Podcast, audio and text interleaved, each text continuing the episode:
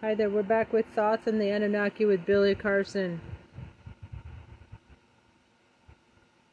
His dad tells him to get in this great ship and take the crew with you and go back to get the Earth. out. So they actually take off into the sky until they say they saw the planet disappear. When they got to Earth, they then started descending where they saw one of the ancient great temp- te- ancient great temples with the flood waters residing down beneath it, and that's when they s- decided to land. So I don't think they're from Earth. They, they went away and they came back. They're always going and coming all the time. You know, uh, but um, these are some really advanced people. When they opened the ship, the, the, the, the doors to the ship, the people at that time now were like barbaric, and they wanted to attack them. And Thoth raises his staff, and he says he sent out a ray of vibration, stopping them still as stone in the mountain. So he had some kind of advanced weaponry that froze these people, but didn't kill them. And I kind of compare that in the book to something we have called the active denial system in the military now, where they have the same beam weapon that can stop a crowd from attacking Sure. without injuring anybody. So It renders them down to their knees. exactly, exactly. So I make the comparisons there, so you can see we're talking advanced technology in ancient times. Could the craft that you're talking about, the ships that you're talking about, have been basically the story of Noah's Ark? In the fact that maybe they went up in a spaceship, not not a boat. Yeah, I really do believe that Noah's Ark uh, was a, a DNA bank. Uh, now, if you look at the Epic of Gilgamesh, which is one of the Sumerian tablets, which is like the full story of, of, of uh, Noah's Ark, uh, he was given a design to build an actual uh, submersible. And it wasn't square or rectangular, it was actually round. The actual, you know, the Like a craft. Like a craft. Uh, and I do you, some of his local animals, just his local farm animals were put on there, but overall, it was really uh, the collection of DNA from all around the planet of animals that they would have needed to re-kickstart civilization. And I think that went to a DNA bank, and then they were because Thoth and Enki were master geneticists, and so I think it was very easy for them to bring back uh, these animals. In one part of the Sumerian tablets, they talk about fashioning a lamb because lambs hadn't been here yet. So these people were very advanced genetically and were able to make all these animals. There was a point where I would say we've lost all this past information, but researchers like you have obviously found it. It's here. You just have to read so many different things and research so much information to paint the big picture. You can't just like go, I'm going to read this one book and I'll learn about the ancient past. It's not going to happen that way. No, you've got to go through thousands of texts and scriptures and books and writings and perspectives and information, and you have to research modern technology because you can't uh, envision what they're trying to say if you don't compare it to something in the modern times. And we have a lot of modern technology right now that will really give you an idea of what they were talking about in the ancient past. Are they still here, Billy? I really do believe they are. In the Emerald Tablets, Thoth talks about the fact that they uh, they they walk amongst men, but unlike men. So they use these avatar bodies that they clone and create, and they put their consciousness into them. They call it transfer my ego into this, you know, sleeve, Sure. basically. Do they know what they are? They know what they are. They do. Mhm. Yeah, I think they've long shed their original avatar bodies that they were probably born with, and they've now just been jumping from body to body. I don't think that they jump from bodies that are not theirs. It appears that they have the capability of making their own sleeves, and they transfer into those bodies. Since this has been going on since the beginning of time, I would think. Are they doing this on other planets too? Oh, I really do believe so. Uh, one of the, you know one of the biggest things that I've researched are space anomalies, and I've made the news on that many times. Researching information from the NASA and the European Space Agency, the NASA, uh, the, the Russian Space Agency, the Indian Space Agency, and looking into uh, all of their space data from the probes that have been sent out, all the rovers that have been sent out, and we've now, the United Family of Anomaly Hunters, we've cataloged thousands and thousands of images, over 58,000 anomalies in our solar system alone. And a lot of these things look like things just, you know, on Earth. Uh, on Venus, I discovered through the USGS.gov uh, radar image of a city there. And this city actually looks like it's got a temple on it with a cross. My gosh. So I think that they've duplicated this thing over and over again, masquerading as gods as they go, and utilizing people as cattle to do a lot of the work for them. I got a call uh, a couple of weeks ago from a former NASA employee uh, who is well known, but I'm not going to mention his name yet. And he's bad health, very bad health. And he said, I want to put together a bunch of documents and send them to you. Give me your address. And I said, what's in these documents? And he said, you got to see them first. But they're coming from within NASA. I can't wait to get these things. Oh, yeah. Who knows what they are? Oh, yeah, it's probably going to be a lot of anomalies that uh, weren't obfuscated. There's a lot of stuff that's popping up that's coming out now, and the government's kind of really giving us a drop by drop disclosure and uh, letting people kind of get the information. They're not really outwardly denying aliens and UFOs anymore. Uh, you know, so they're kind of just letting us be the researchers to look it up and bring it to the general population as like we're a form of the disclosure as well. Our Gaia series called Ancient Civilizations explores the mysteries of the Great Pyramids as well. There is an ancient code to be found within the Great Pyramid. It's within the geometry, not just of the pyramid itself, its relationship to the other two main pyramids of the Giza Plateau. Having studied this for a number of years, it seems to be related very much to do with the idea of the music of the spheres, the idea that there is some kind of connection primal tone for the universe itself and their relationship to creation of form and structure in the physical world. Uh, and that to somehow attune and enhance this connection that certain Maybe turn on a Bluetooth so I can work while I'm listening.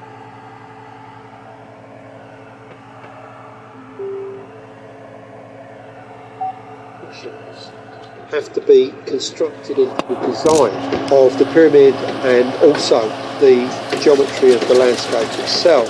And these seem to reflect the musical intervals. Billy, the technology and the architecture of the pyramids are absolutely astounding. Yes. How did they do this? Well, Thoth is the master architect of this whole thing. He really laid he did out- everything. He did everything. He laid this out. What he did with the Great Pyramid was he took some type of advanced computer program and said, okay, here's all the data that we've collected on Earth. The dimension of the planet, the size of the planet, the distance of the planet from the Earth to the moon, and so forth and everything Where else. they built them? and he, he That that. I mean, he built the Great Pyramid directly at the center of the land mass on Earth. Not the center of the Earth, but the center of the land mass. So think about this. for a minute. In order to find out the center of the land mass, you have to have a scan of the entire planet. Yes, and you can only do that With technology. and above. Above. You got to be in space. And you can't use a regular satellite that just goes around the equator. It has to be a satellite that goes on the North Pole. So it's a North Pole orbit. So this is a very new orbit that we ourselves just discovered on how to do Huh. in the last couple decades. So now this type of an orbit of the planet, as the planet's rotating on its axis, it's just going around this way and taking an image as it rotates, and then the images are stitched together, and that's how you get a complete global scan. So you can't do it on the equator. You have to do it that way. So this is an amazing piece of technology or evidence of amazing Absolutely. technology in the ancient past. Then the, the other thing is the fact that the um, location of the Grand Gallery are the same digits of the speed of light in meters in uh, by longitude. Now, how can you get this? Okay, well, you go, well, meters were just recently discovered. Well, actually, not. If you look into the Proto Sumerian text and you discover that they had meters all the way back then, thousands of years ago, we rediscovered meters, or possibly the gentleman that discovered it read the ancient Sumerian tablets and said, I can use this for new, new mathematical calculations. Uh, so we had meters already.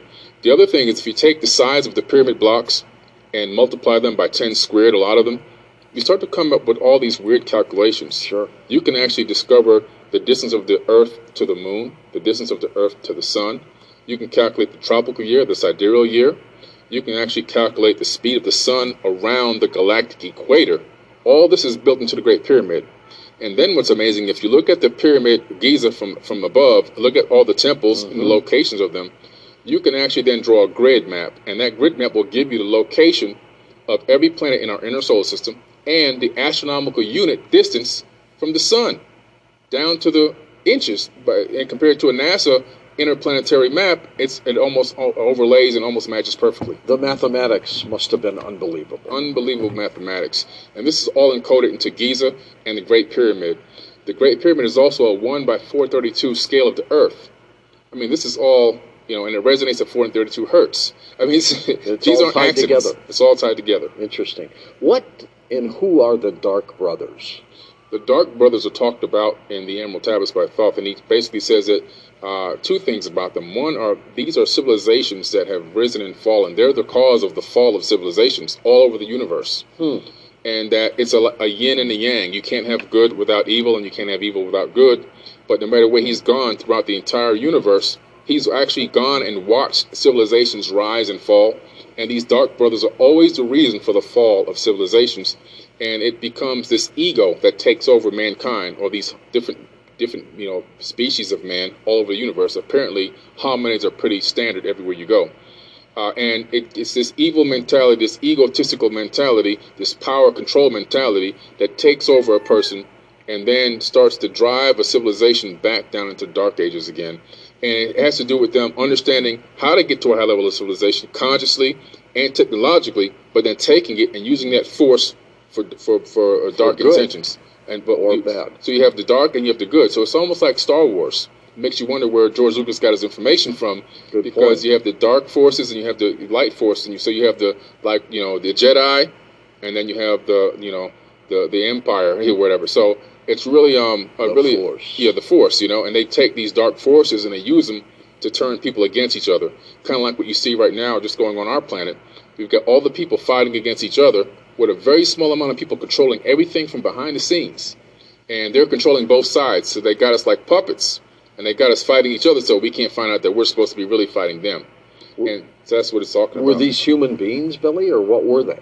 These were beings like him. Atlanteans are these these uh you know beings that have the capability of living for many eons, and uh, they plant themselves in different civilizations, and they literally thrive off of causing turmoil, angst, anxiety, starvation, poverty, murder, and everything else. Why they do this? It doesn't really specifically say. But this is the reason for the cycle of the yugas, where civilizations rise and fall. Like right now, we're in something called the Treta Yuga, and we're which is like the Silver Age, and we're headed back towards the Golden Age again. Is But that a good or bad thing? that's a, gr- a great thing because that's where lifespans are extended.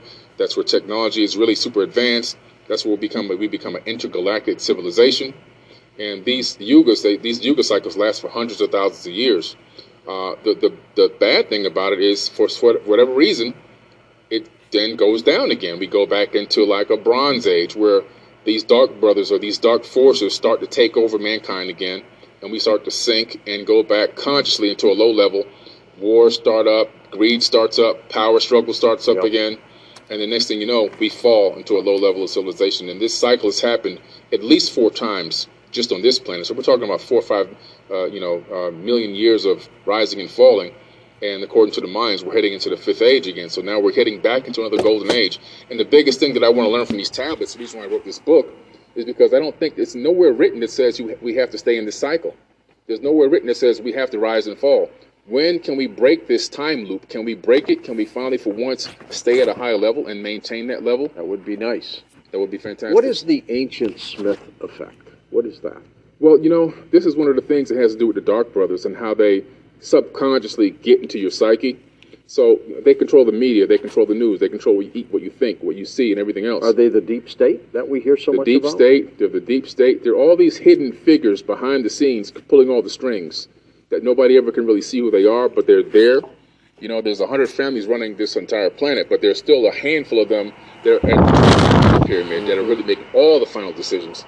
And so that's really what it's all about. So the Agent Smith uh, effect is when, like, if you're talking to somebody, like a friend or a family member, about what you saw on TV, and it's like a sitcom or a TV show, everybody's having a great conversation about it. But as soon as you stop and talk about is 9/11 a conspiracy or uh, you know what they're putting in our food is poison, all of a sudden that person will then change. Their countenance will change. Sure. Their, their their attitude will change, and they'll almost become like a prison Agent guard to stop you from talking about those topics and try to skew you back into what the more comfortable co- topics were, which was gossiping and so forth and so on.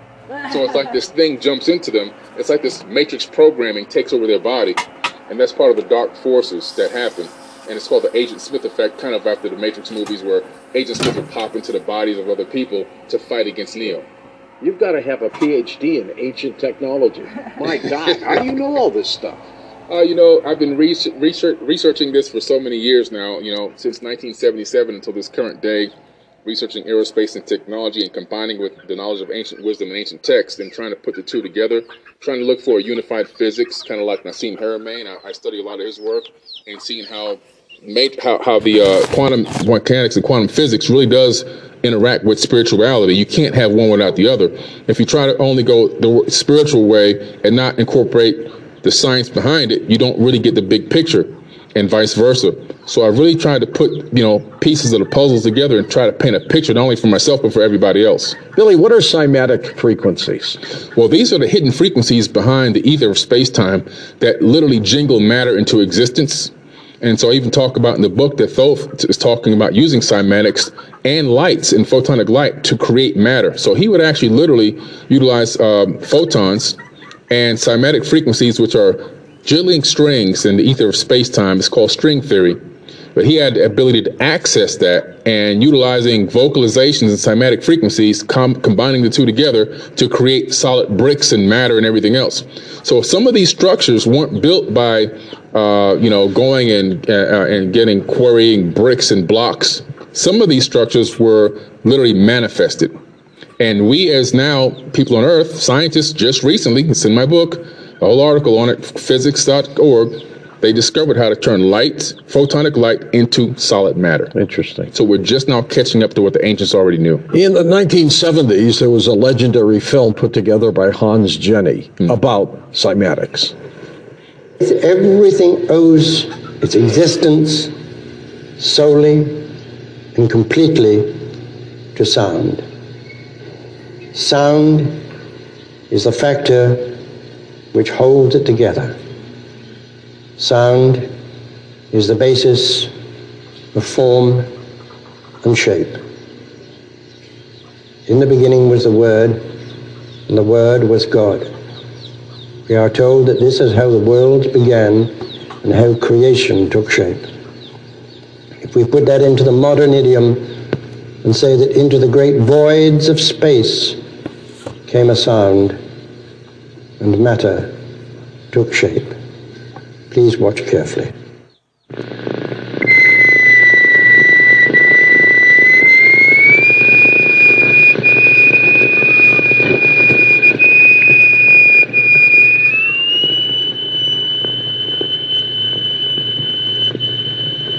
We can also use different shapes of plate.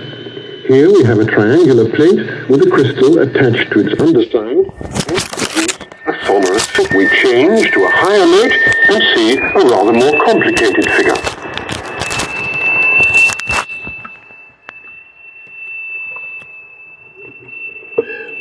How important sound, and what does he mean by that, though? See, it's very important. For example, in space-time itself, there are these uh, these strings that vibrate and give off these frequencies and vibrations, and they wave. They run across us like a like a wave across, you know, coming across an ocean. So, for example, if you look at a, a cheetah and it's got these spots on its back, well, the genetic makeup of a cheetah vibrate, vibrates at a specific frequency that's in a match for that pattern that's being emanated directly from space-time through something called the flower of life and the vesica piscis. And that's where these sound frequencies are emanating from. We can't hear them with our human ears, but they're there. And so when that splashes across the genetic makeup of a, of a cheetah, that gives it the pattern that's on its back. And this is the same thing for every, every living thing on this entire planet. Whatever your tuned frequency vibration, your subatomic frequency vibration is a match for from the emanating frequencies or the cymatics coming out of space-time that will create your shape, your form, your figure, and also even your perspective on reality as well. And all really solid matter is is these vibrating waves that interact with electromagnetic frequencies, and then consciousness comes in and collapses it into something we consider to be called digital or solid matter. If a person understands this in their day-to-day life, what can they do? If you understand this, your life? yeah, it can change your life once you really understand that the biggest thing about this is solidity is an illusion, separation is an illusion, uh, and when you understand that, it means that we're all one. In other words, I'm sitting here talking to you, but I'm really talking to myself.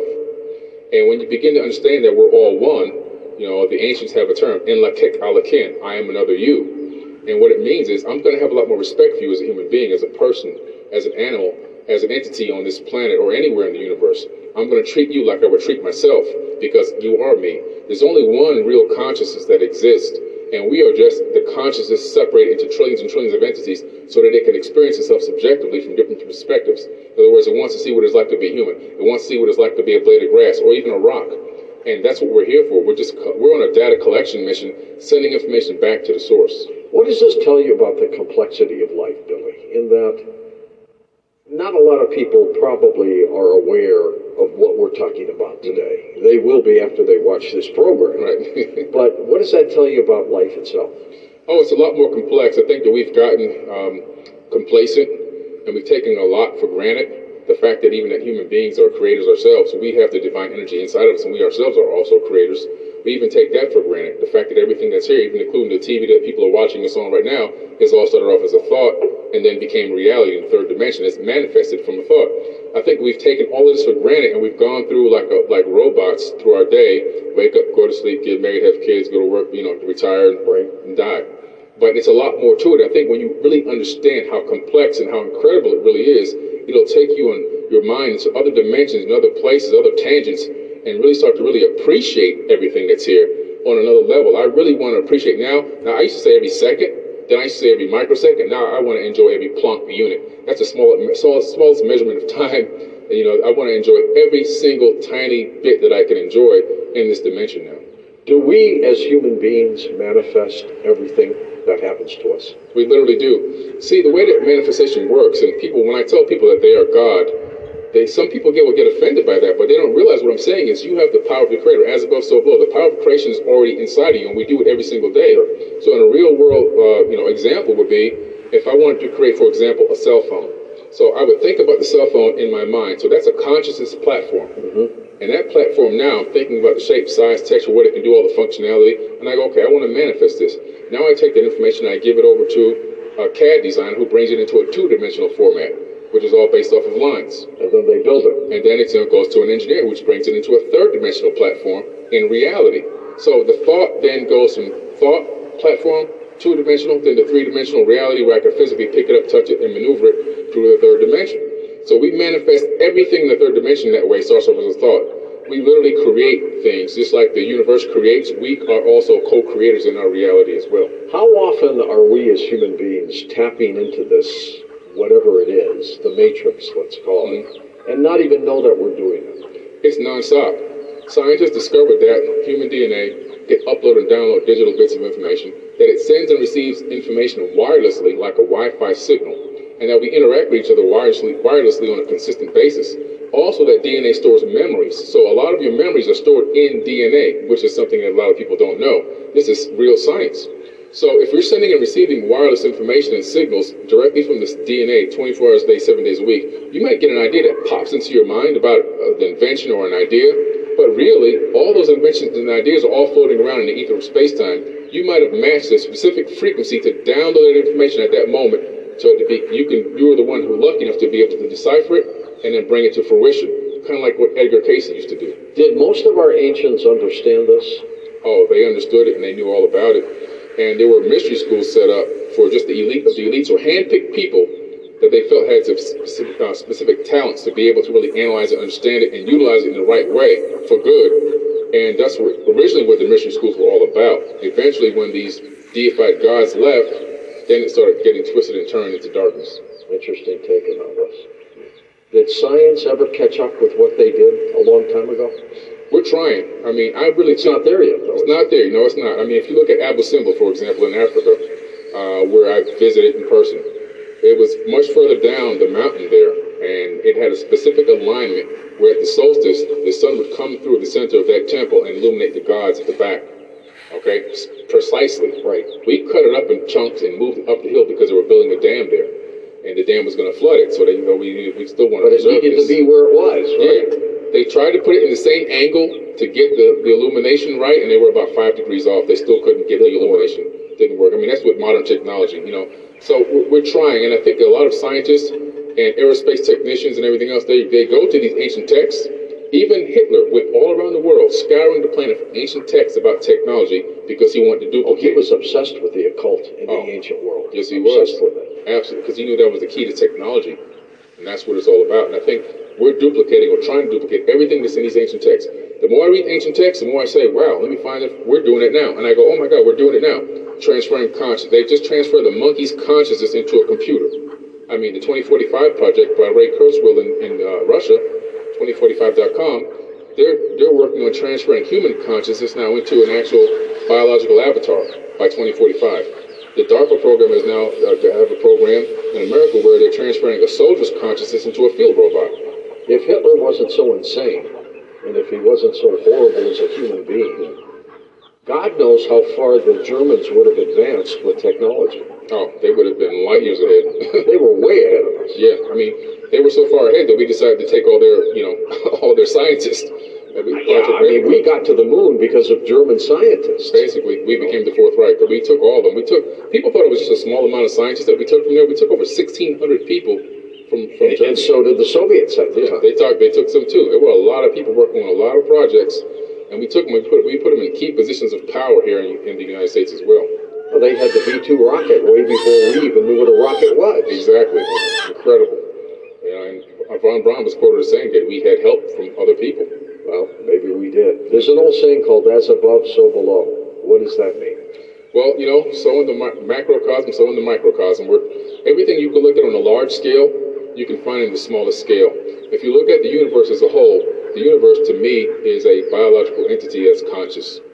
And, it, to, and we are just another, a small fractal of what the universe is. So if you look at, uh, for example, a human eye, and you'll see the retina uh, of the eye, the iris of the eye, and look at a nebula, you'll see that they look almost identical. Interesting analogy. Right. If you look at a brain cell and then look at a zoomed out version of the universe from billions of miles away, it looks like a brain cell. Huh. You know, it's really amazing. If you look at the birth of a cell, a cell cell division, right. and look at a supernova, same thing. Same thing. Yeah. And I can just keep going on and on and on. Everything inside of one blood cell in a human is an entire universe.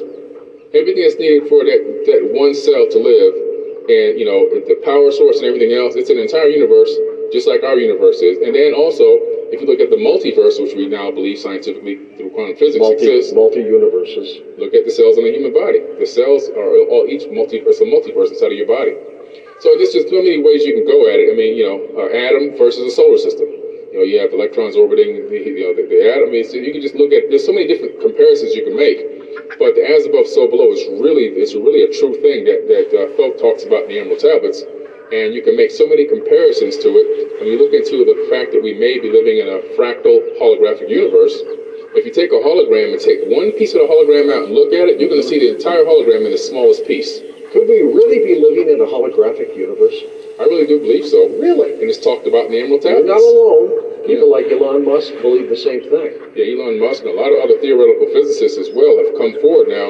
Uh, James Gates has talked about this. Uh, he's a, uh, a, theoretical physicist and also he's a, a, master of supersymmetry.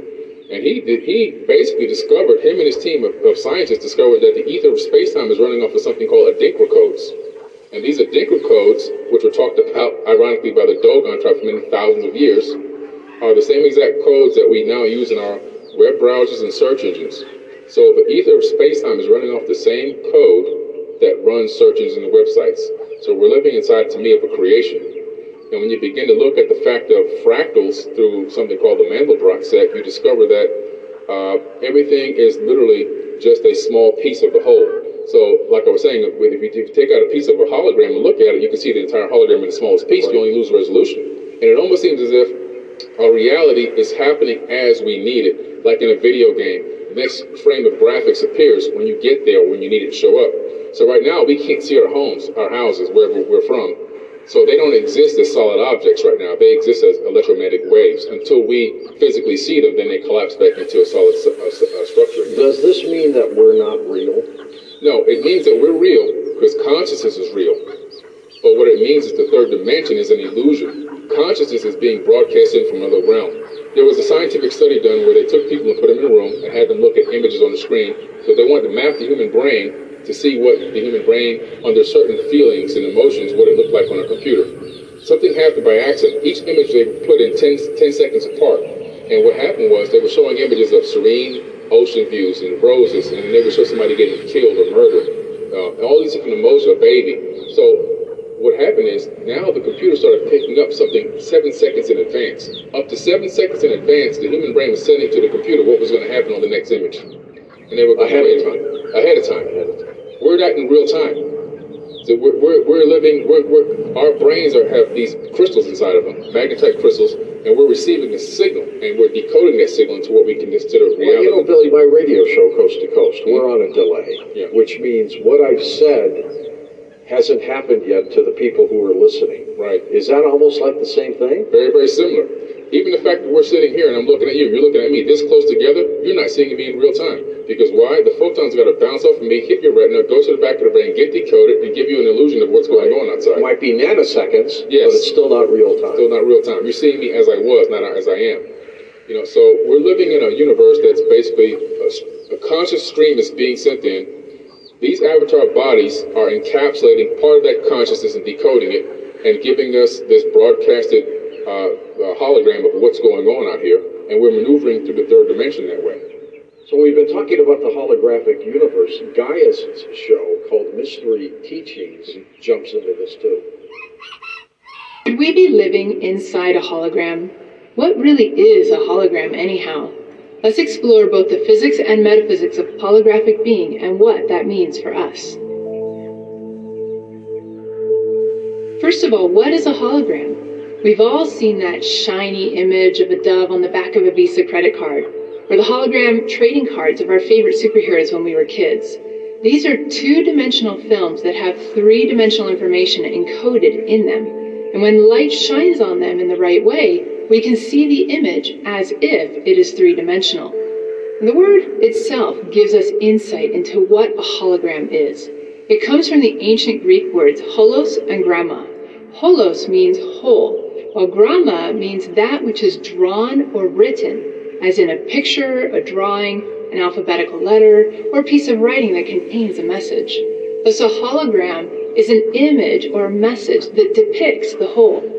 There are two main defining features of a hologram. First, every part contains the same pattern or information as the whole. If we break off a piece of a holographic plate and then shine light onto just that fragment, it will still contain the whole image. In this regard, it is fractal-like or recursive, meaning it doesn't matter how small of a scale we go to, it will still contain the whole pattern within each piece. A large amount of information is contained in a hologram. The second defining feature is that a hologram is a projection from a lower dimensional encoding of information about a higher dimensional reality. An easy way to think about this is what happens when we go to the movie theater. The movie we see on the screen is a projection from light shining through the film in the movie reel. That film is imprinted with images and information from the studio recordings of real people acting out their parts. The real people are three dimensional in this case, but the film is two dimensional. And we watch that movie being projected onto a two dimensional screen as well. So this example is not holographic, but it gives us an idea of what is meant by a projection from a lower dimensional encoding of information about a higher dimensional reality. All right, Billy, so interpret what Theresa Bullard just said. Well, she's saying is, is really what a lot of us now are really starting to come to realize is the fact that uh, this this entire third dimension is a projection, most likely from possibly what I consider to be a dodecahedron structure outside of the universe, outside of the framework Created of our by who? The divine creator? Uh, possibly the divine creator or creators. I think that we're living in an ancestor civilization. So there is a creator of the universe because the mathematics proves it. Somebody made them. Somebody made them. And I think it goes many layers. I don't think that we're even close to base reality. Uh, I think that there's many layers to reality and many, many universes created by ancestor civilizations. For example, the video game The Sims, they're going to become conscious with the AI technology now. And that video game has real people in it that are going to going to work, having babies, uh, have going to parties and everything else. At one point, will they then create their own uh, simulated universe, and then there'll be one inside of that game. I think that there's many levels of reality and many levels of universes that occur by creators like ourselves using this fractal mathematic pattern that we rediscovered basically. And uh, it basically says that, uh, you know, we're living in a universe that is created. However, we are like a, a simulation. In other words, if I took all the uh, empty space out of all the atoms out of 7.5 billion people that are on this planet, I could fit every single person into one sugar cube. I mean, we're in, this is all an illusion. this is, we're not even really here. What does this do to modern religion? I think it destroys modern religion. Uh, I think that it, it enhances spirituality, unless you know that you have to have a divine connection with the source, with the God energy, whether God, you want to call it the universe, whatever you want to call it, you can have a direct connection with that divinity. You don't need to go through these, uh, in my opinion, through this religious system, which is more contours towards control and the monetary system.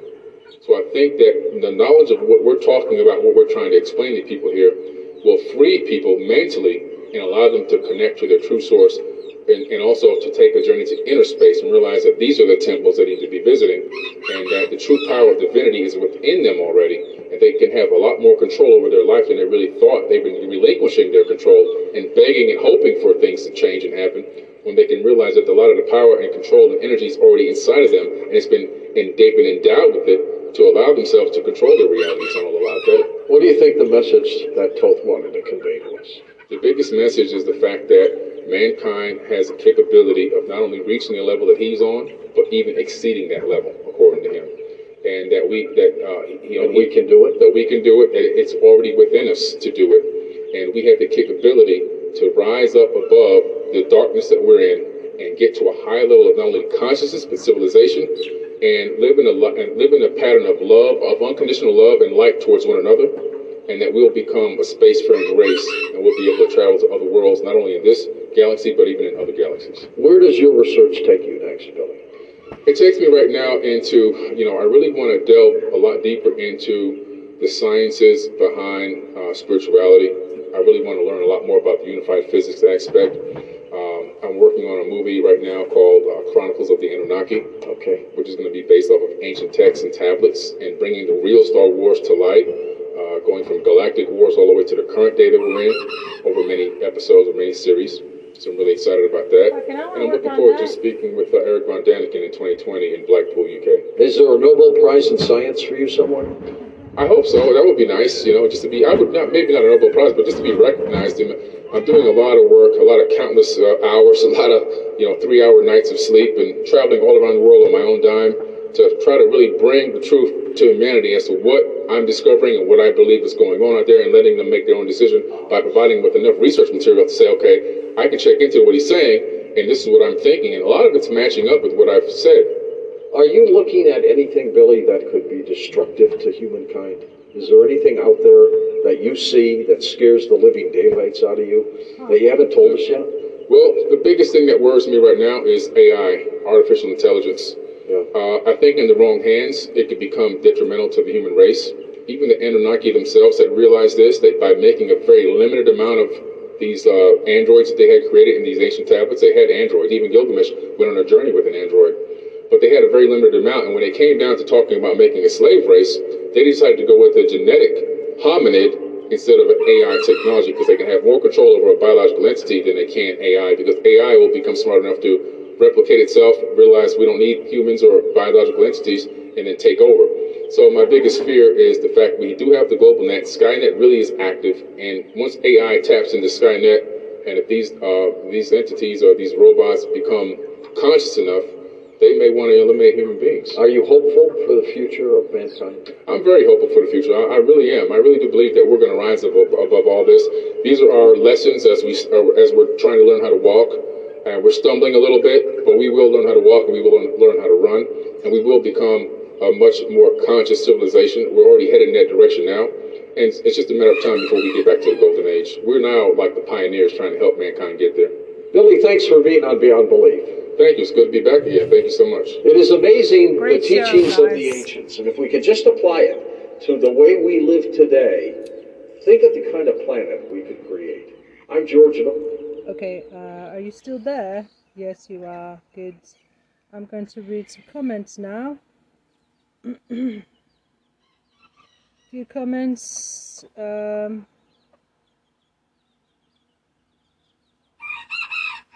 yeah, how come they? I don't see my comments.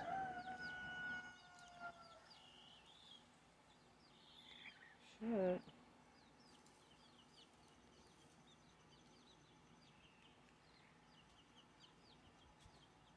Did you put it last or something?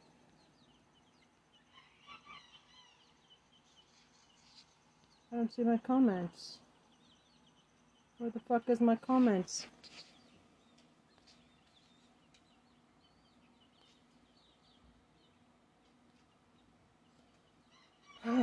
Billy was a little kid in 1977. Where does Thoth get the extra avatar bodies from besides the original body he'd be incarnated in? He made clones of himself using his own DNA. Billy, you're amazing. You transcended beyond belief. You're spot on. You're spot on on a lot of your information. That's really incredible. He's 65. Jesus. AI takes over Skynet. Someone made it program. Now he was. Later became taught. Ninga Sida. And I and people people commenting here are really fucking um, tuned in. Man. They jump, but it's by way of reincarnation, except for the a lot of times their spelling sucks. I always heard it's the reptilians that are the deep state, I dark forces. Billy Carson is truly an amazing person. I learned so much from this video. It helped me connect the dots. Look at the balls above the drawings. Only animal depicted of the gods is actually them humbling themselves to the souls by being and how they were submissive to the souls of Ra. Is Ra El is Ra the say Ra is the creator of House of El, meaning eleven number eleven angels number. The red soul depicts the son of God Adam. The black cobra around it is protecting the sun, then turns white to show the return of a Fali. F A L L E. Angel returning to protect Adam as an angel of God returned from his fall. Dude, stuff is kind of. I kind of missed out. Uh, I was in my garden, so kind of missed a little bit of this. Um, there's so much that's being missed because people look physical connection all needs to realize that animal depicted gods are same gods throughout all history because they're being with no actual face once they leave Earth, so they have given instructions to not depict a face because souls are the beings of God and they know they were protected. They were protected. God Ra, he descended to hell from dying for the sins of the world as Christ. The Sun God Ra is the Son of gods in the Bible. Other religious connections to religious beliefs. Yin and Yang is masculine, and feminine, not good and evil. Things selfish and selfless. My friend's got a big one here for you. The fact that we live in a holographic universe proves that the concept of original sin is false. This dark tool of control has been used for thousands of years to keep people trapped in root chakras, fear, self hate, other hate, and the perpetuation of evil because we are we were taught that we were created out of evil sin. However, through the science of quantum physics, we know that, like the saying as above, so below, everything exists in a hologrammatic, fractalized reality, and therefore, unless the Judeo Christians would have you believe that every single color, every single sound, every vibration, plant, animal, and mineral, star, planet, and solar system, and yes, every dimension is created in sin, then nothing is. The biggest tool is fake. Humanity is perfect, holy, sacred, and divine. We are gods, as Mr. William Carson says here in this excellent program. May peace ring through your soul and may share your light and love the world. Crispy matters. Crispy matters. I've been waiting for this. Gaia just came back to me. Hallelujah. I'm only halfway through watching my first video. I've got so much energy, excitement flowing through my body. No words could describe what I'm feeling right now. I would like to know more about Billy Carson, but for now, I'm just going to take in all that I can with as many videos as I can possibly watch in a day.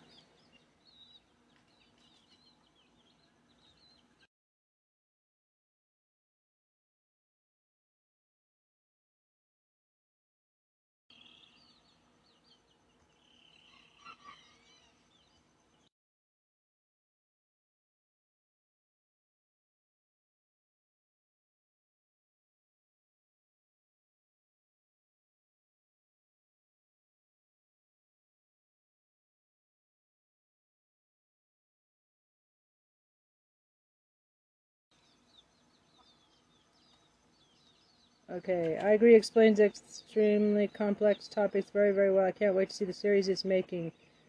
Uh, to be honest, I agree. Thousands of books, texts, scriptures, it's said all in 20 years.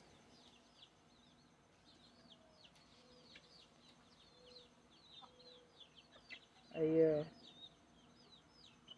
Seemingly impossible, plus look at how he explains things. He said things were verbatim like he's been saying it for a very long time. I thought I was the only one.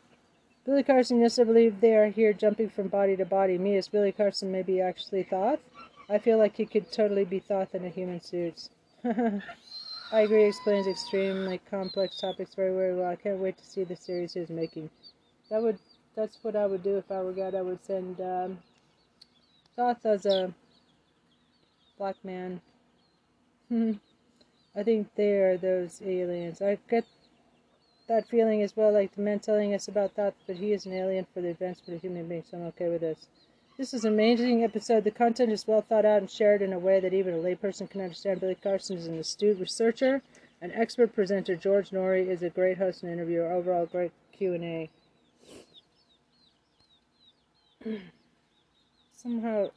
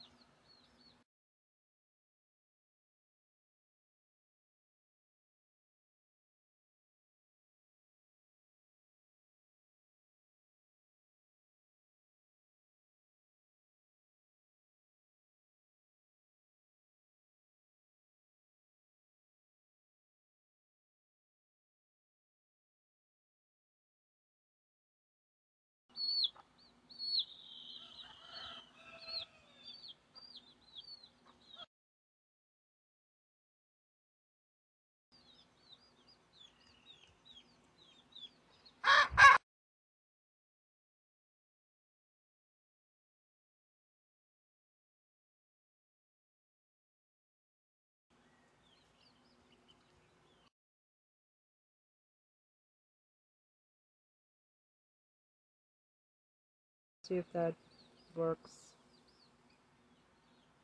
Less than a minute ago, okay. It looks right now like it posted, but okay. So yeah, that was a great show. Let's go on to another. Shall we? Yes, we shall. I want to learn more about the Emerald Tablets. Thanks for watching. No, thank you guys, man. Okay, um. Osiris. I want to learn more about Osiris.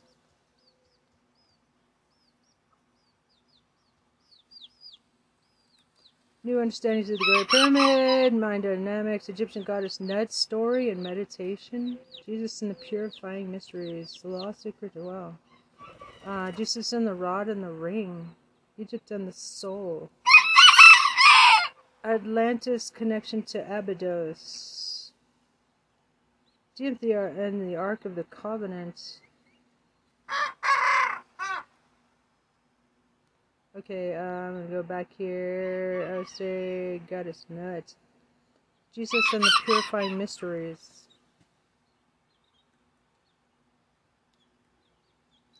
Oh, problem playing the video. Oops. Uh, not connected to Wi-Fi. Okay, great. Mm, looks like I'm not going to be able to play another one.